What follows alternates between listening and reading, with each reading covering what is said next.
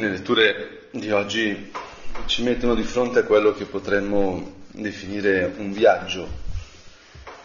In fondo, se ci soffermiamo a pensare, Signore, la scrittura è un viaggio, dalla creazione fino al cielo, è un viaggio di ritorno a te, mm, portandoci dietro però appunto tutto il viaggio, tutto il mondo, tutta la creazione, la nostra vocazione è proprio su questo, proprio sul viaggio. Tu quando sei asceso in cielo hai portato vittorioso con te tutto il mondo, la vita quotidiana, la storia, le nostre vite, quello che ci attira, la fatica degli uomini, gli amori, le sofferenze, tutto. Ci hai chiamato proprio per aiutarti a restituire al Padre tutto questo. Grande viaggio che c'è nella, nella, scrittura, nella Bibbia, anche se uno prende i Vangeli, i Vangeli sono un viaggio da, diciamo, dalla nascita di Gesù o dalla Galilea fino alla Giudea, al mistero pasquale, e quindi in ultima analisi un viaggio verso il cielo, appunto. Ecco, se ci mettiamo su questo sfondo, forse ci può servire meditare oggi alla luce del Vangelo, nella prima lettura del Salmo, come un momento essenziale di questo viaggio, un, anzi un elemento essenziale di questo viaggio è la nostra preghiera.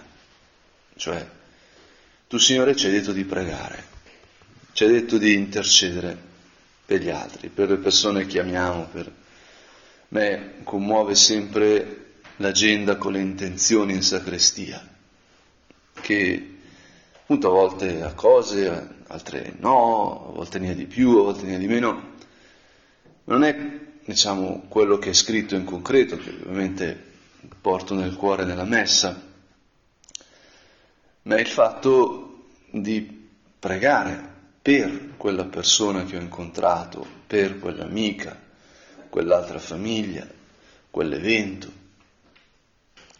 Cioè il farsi carico con eh, la propria messa, con il proprio lavoro, con la propria vocazione, la propria, la nostra, portare, potremmo dire, dentro il nostro rapporto con Cristo quello che c'è attorno a noi, quello che incontriamo, quello che amiamo, quello che viviamo.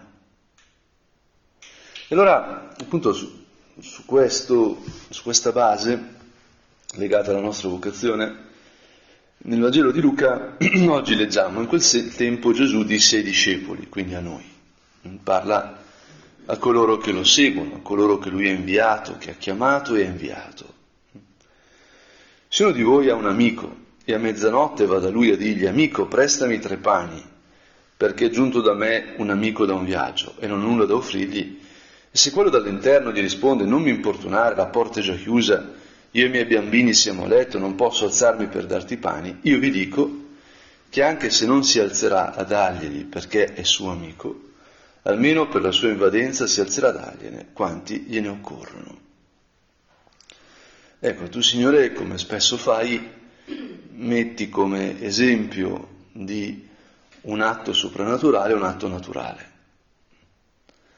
Se appunto una persona Mm, fa una certa cosa per guadagnare i soldi, per esempio, per, avere, per essere ricco, quanto più noi che abbiamo accesso alle ricchezze del tuo cuore, Signore, dobbiamo comportarci così. E sappiamo appunto come questa, questo no dell'amico in casa non è semplicemente un capriccio, non c'erano le stanze da letto, non c'erano le case soppalcate all'epoca. Quindi ci si sdraiava per terra in casa. Per questo io e i miei bambini siamo a letto, vuol dire fisicamente devo svegliare tutta la famiglia. Non posso aprire la porta perché vicino alla porta dorme il mio bambino, dorme quell'altro figlio. Non posso alzarmi e darti pane, è un macello, devo rivoluzionare la casa per darti pani. Poi l'altro elemento appunto, che mi sembra bello è, è questo amico, amico. vi ho chiamato amici. La relazione fondamentale qui è l'amicizia. Si tratta di un dialogo tra amici, il bisogno di un amico portato all'altro amico che gli scombussola la famiglia. E poi il terzo elemento è il viaggio. Ecco, l'amico viene da un viaggio, viene da lontano, viene stanco, non ha da mangiare. Arrivi a casa la sera e non c'è la cena. E tu hai lavorato tutto il giorno, sei stanco e non hai niente in frigorifero. Allora vai, vai dall'amico, vai dalla vicina, hai qualcosa. Mi ricordo mia mamma quando faceva le torte e non venivano, non venivano.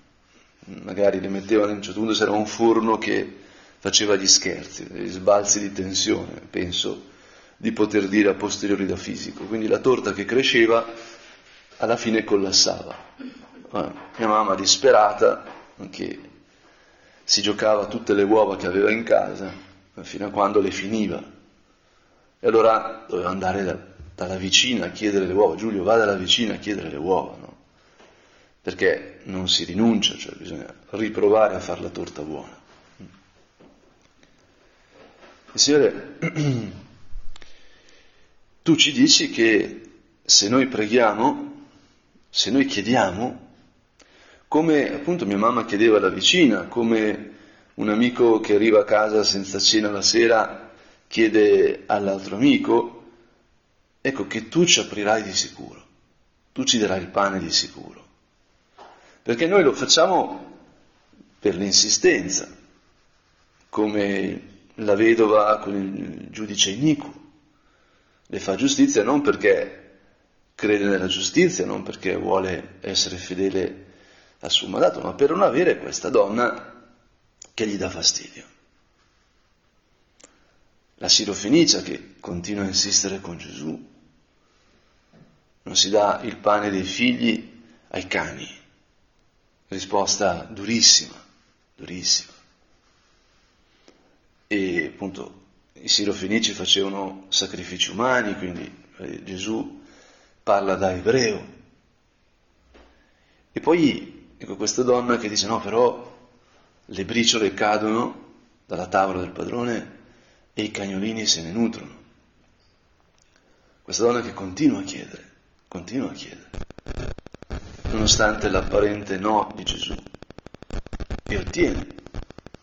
Allora noi ecco che possiamo domandarci, ma io chiedo, io insisto, almeno umanamente, almeno come chiederebbe appunto una persona che non ha la cena la sera, io chiedo o no, o mi stanco. Quando Gesù sembra non rispondere alla prima, se io fossi stato al posto della Siro Fenicia, avrei montato un caso, mi ha dato del cane. Ma che profeta è questo? Mm? Ma come, ma come lo seguite voi discepoli? Uno così che mi tratta male. Avrei invocato la parità di genere, avrei chiamato la cancel culture, non so, avrei protestato con tutte le mie forze, chiamato i sindacati, non, non so, cioè. Oppure Eppure, Signore, tu ci dici, continuate a chiedere. Continuate a chiedere perché se l'uomo fa così, è quanto più Dio. E la prima lettura, a me, il profeta Malachia, commuove perché mi fa sentire non solo in questo non perseverare nella preghiera, mi fa sentire che sono parte di un popolo, di una famiglia che ripercorre sempre gli stessi sentieri.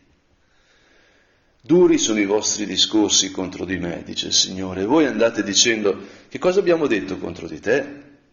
Avete affermato, è inutile servire Dio. Che vantaggio abbiamo ricevuto dall'aver osservato i Suoi comandamenti o dall'aver camminato in lutto davanti al Signore degli eserciti? Dobbiamo invece proclamare beati superbi che pur facendo il male si moltiplicano e pur provocando Dio restano impuniti. Com'è? Questi passi della scrittura commuovono profondamente, perché io mi sento capito. Mm? Cioè non è una favola, non è la narrazione eh, ufficiale di un popolo, dove ci sono solo i lati brillanti. Non so se qualche volta mi è capitato di vedere qualche documentario dell'epoca fascista, no? con tutto no? la patria gloriosa no? che sfoggia le sue glorie. Poi leggi Max, Max Smith che ti racconta che quando è venuto Hitler a Roma, Mussolini, per far vedere che aveva più carri armati e camion militari di quelli che aveva, no? faceva girare dietro il parco e cambiare il numero, non c'erano, diciamo, alcuni stavano dipingendo il numero per far salire i numeri e sembrare che ci fossero più armi di quelle che forse, grazie a questo, forse abbiamo salvato il mondo no? dal dominio nazista, non lo so, grazie a questo inganno no? Hitler si è fidato degli italiani e abbiamo scoperto un fronte, ma questa è una lettura storica molto peculiare, no? Però, cioè, qui i cuori di chi ti segue, le vite dei tuoi amici, le vite interiori dei, dei tuoi amici sono ritratte per quello che accade anche a noi. Ma sì, io ho lasciato tutto e ti ho seguito. Gesù sta parlando a discepoli, gente appunto che l'ha seguito come noi gente chiamata. E, e Signore, ti stiamo servendo, ma, ma il mondo cambia, ma la mia vita è feconda. E qui c'è una protesta. Tu hai detto beati coloro che piangono, invece ci viene a dire beati superbi. Ecco, loro fanno il male, ma, ma stanno bene. Da questo filone, perché è un vero filone dell'Antico Testamento, è potentissimo.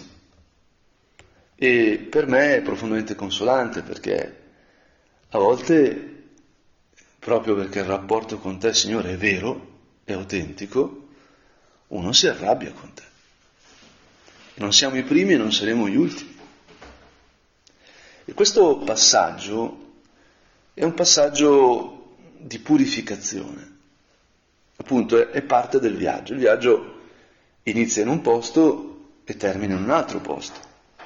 Devi lasciare la tua terra in qualche modo per andare da un'altra parte. E se la vita è un viaggio, ecco, la nostra vita è un esodo. Ora, questi strappi sono proprio i momenti nei quali stiamo lasciando quella che oggi amano chiamare la comfort zone, lasciamo questo spazio dove siamo a casa. Magari è uno spazio anche doloroso, eh? ma siamo a casa, lì. È una lettura della realtà, una lettura di noi stessi, magari negativa, però a noi familiare, stiamo lì. Invece seguire Dio vuol dire essere in cammino, sempre. Il pellegrino è l'uomo. Non è che alcuni uomini sono pellegrini, no, essere uomini vuol dire essere in cammino, perché siamo esseri finiti, creature, creati però a immagine e somiglianza di Dio, quindi essenzialmente desideranti l'infinito. Quindi l'uomo che sta fermo si disumanizza, l'uomo che si accontenta rinuncia alla sua identità. Noi dobbiamo sempre andare oltre. E se non lo facciamo spiritualmente, lo faremo commercialmente, con lo shopping, il Black Friday, eccetera, eccetera. Lo faremo con Zalando, lo faremo con... Ognuno ha le sue cose. No? Mia cuginetta è un'esperta di rivendersi capi d'abbigliamento su internet. No? Cioè anche mia madre le dà le cose che non usa più, lei se le vende eh, su internet. Dobbiamo sempre andare oltre in qualche modo. E ora a me aiuta molto la fine del Vangelo di oggi, letta appunto alla luce di questa arrabbiatura di Malachia, Beati superbi, non quelli che piangono, non quelli assetati di giustizia. Eh, è in fondo il cuore di Giobbe, mm, è il cuore della riflessione sapienziale, vanità delle vanità, tutto è vanità. Perché ti agiti? Mm, il tuo lavoro non rimarrà nulla. La conoscenza, ecco, accumuli conoscenza, la conoscenza produce dolore. Perché ti agiti? Che tu faccia o non faccia non cambia niente. Eh, sono pugni nello stomaco. La Sacra Scrittura non è un insieme di raccontini edulcorati. C'è veramente il dramma del cuore dell'uomo dentro, il dramma del mio cuore. Anche volte, Signore, mi indigno. E, e al posto di battermi il petto per i miei peccati, guardo i presunti peccati degli altri. Quante volte mi viene la tentazione di far da me giustizia al posto di pensare che la giustizia è opera di Dio, che solo Dio è giusto. Ora ecco che qual è lo scopo di questo viaggio? Perché questo viaggio? Tu, Signore, non, non potresti in, portarci in cielo direttamente, non potresti risolvere tutto con una bacchetta magica, come l'ha fatta madrina, non so. Perché tutta questa difficoltà? Perché questa storia? Perché questo viaggio? Perché questo mondo? Perché io? Perché la mia vocazione? Cioè, sono domande vere, fastidiose, dolorose, ma che tutti abbiamo nel cuore. Per questo la scrittura è vera. Per questo Dio non mente. Ed ecco che Gesù, dopo aver raccontato dell'amico che chiede il pane all'amico, dice, bene, io vi dico. Quindi qui è la sua parola, non è più solo l'esempio, ma è quello che lui sta dicendo al cuore dei suoi discepoli, di coloro che ha chiamato. Chiedete e vi sarà dato, cercate e troverete, bussate e vi sarà aperto perché chiunque chiede riceve, chi cerca trova e, chi bus- e a chi bussa sarà aperto. E allora noi semplicemente possiamo domandarci, ma io chiedo, io cerco, io busso. Forse un modo molto bello di fare l'esame, non so se sempre, ma almeno questa sera, a ritrovarci davanti al tabernacolo, potrebbe essere, ma io oggi ho cercato, ho chiesto, ho bussato, o, o meglio, cosa ho cercato, cosa ho chiesto, a chi ho bussato, perché sicuramente avremo cercato, avremo corso, ci saremo impegnati, indaffarati, ma cosa abbiamo cercato lungo la giornata? Cosa cercheremo veramente in questa giornata? E sicuramente chiederemo, ma a chi chiederemo? Ecco, i padri del deserto avevano tutta la, la teologia degli spiriti. Ci sono i pensieri che vengono rivolti a noi, dobbiamo capire se vengono dagli spiriti buoni o dagli spiriti cattivi e noi continuamente parliamo dentro noi stessi, parliamo anche se non lo sappiamo, con Dio o con gli spiriti, ma noi a chi ci rivolgiamo? Una persona che vive solo per i soldi sta parlando con un demonio. I padri del deserto sono duri su questo, ovviamente. Non è che hanno così espressioni edulcorate. E una persona che mette la sua fiducia nei soldi si sta affidando in un idolo. È la pura e semplice verità. Quindi a chi ci rivolgiamo? A chi bussiamo? Al cuore di Gesù? Gli occhi di Gesù sono il mio orizzonte, il cuore di Gesù sono la mia casa, le mani di Gesù sono la mia sicurezza. Io prendo per mano Gesù quando ho bisogno, come Pietro o no.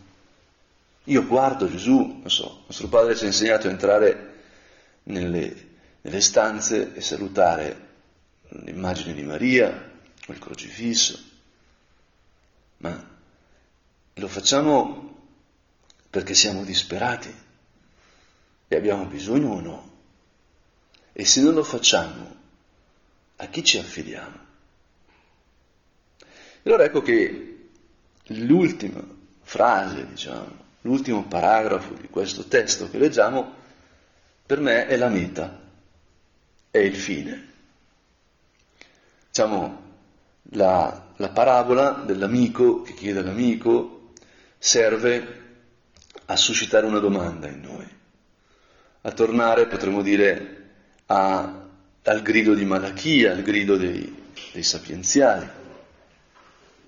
E, e Gesù dice, no però, chiedete, e dico io, chiedete a me, chiedete al Padre, Padre nostro, l'abbiamo appena letto nella messa, il Padre nostro è il nostro atteggiamento fondamentale nella nostra vita o no?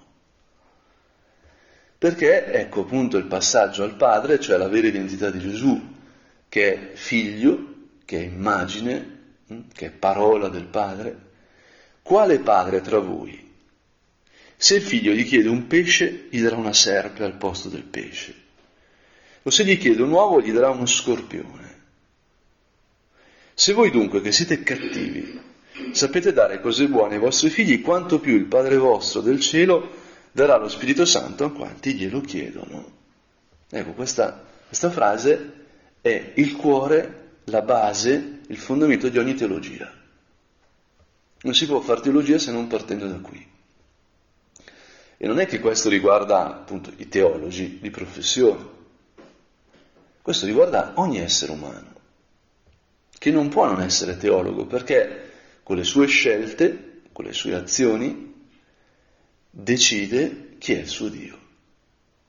Se vive per i soldi, il suo Dio saranno i soldi. Sul dollaro è scritto In God we trust, eh? biglietto da un dollaro. E quello sarà il tuo Dio. Oppure le promozioni sul lavoro, oppure la pace e la tranquillità, che mi lasciano in pace, eh? che non mi disturbi, mi lasciano qui a fare le mie cose. No? Questo può diventare un idolo anche questo. Signore, aiutaci a stare in questo cammino di purificazione. Quale padre tra voi, se il figlio gli chiede un pesce, non gli, darà una serpe? Se gli chiede un uovo, gli darà uno scorpione? No. Voi che siete cattivi, perché non siete la bontà come Dio Padre, ma solo partecipate a un briciolino della bontà di Dio, e quindi confrontati con l'infinito siete niente, che siamo questo, siamo nulla, però voi fate del bene, voi amate, voi donate, voi desiderate il bene e in parte siete capaci di donarlo. E allora Dio Padre infinito, creatore del cielo e della terra, Signore di ogni cosa, che ti ha tratto dal nulla, mi ha tratto dal nulla, Dio Padre che ha mandato il figlio a morire in croce per me, quanto più mi darà lo Spirito Santo se glielo chiedo. E allora oggi chiederò lo Spirito Santo. Abita nel mio cuore per il battesimo, l'ho ricevuto nella cresima, la vocazione stessa è una grande effusione dello Spirito Santo, ma, ma io mi affiderò allo Spirito di Gesù che è nel mio cuore. Signore, come vorremmo vedere i tuoi occhi, come vorremmo baciare la tua mano ma tu ci hai dato il tuo spirito, che è infinitamente di più. È la tua vita, il tuo essere figlio, il tuo amore nei nostri cuori. E allora ecco che comprendiamo il Salmo 1, col quale finiamo la nostra orazione, che è al centro delle letture della messa di oggi. Beato l'uomo che confida nel Signore. Beato l'uomo che non entra nel consiglio dei malvagi, non resta nella via dei peccatori non siede in compagnia degli arroganti. Ma nella legge del Signore trova la sua gioia, la sua legge medita giorno e notte, la legge è Gesù, è come un albero piantato lungo corsi d'acqua che dà frutto a suo tempo, le sue foglie non appassiscono, tutto quello che fa riesce bene. Ecco, questo lo vediamo realizzato nella vita di Maria. Tutto in lei è rivolto alla parola che si è fatta carne nel suo grembo.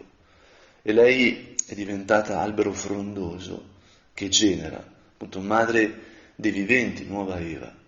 Chiediamo a Maria di stare in questo bussare, in questo chiedere, in questo cercare suo figlio e il suo spirito.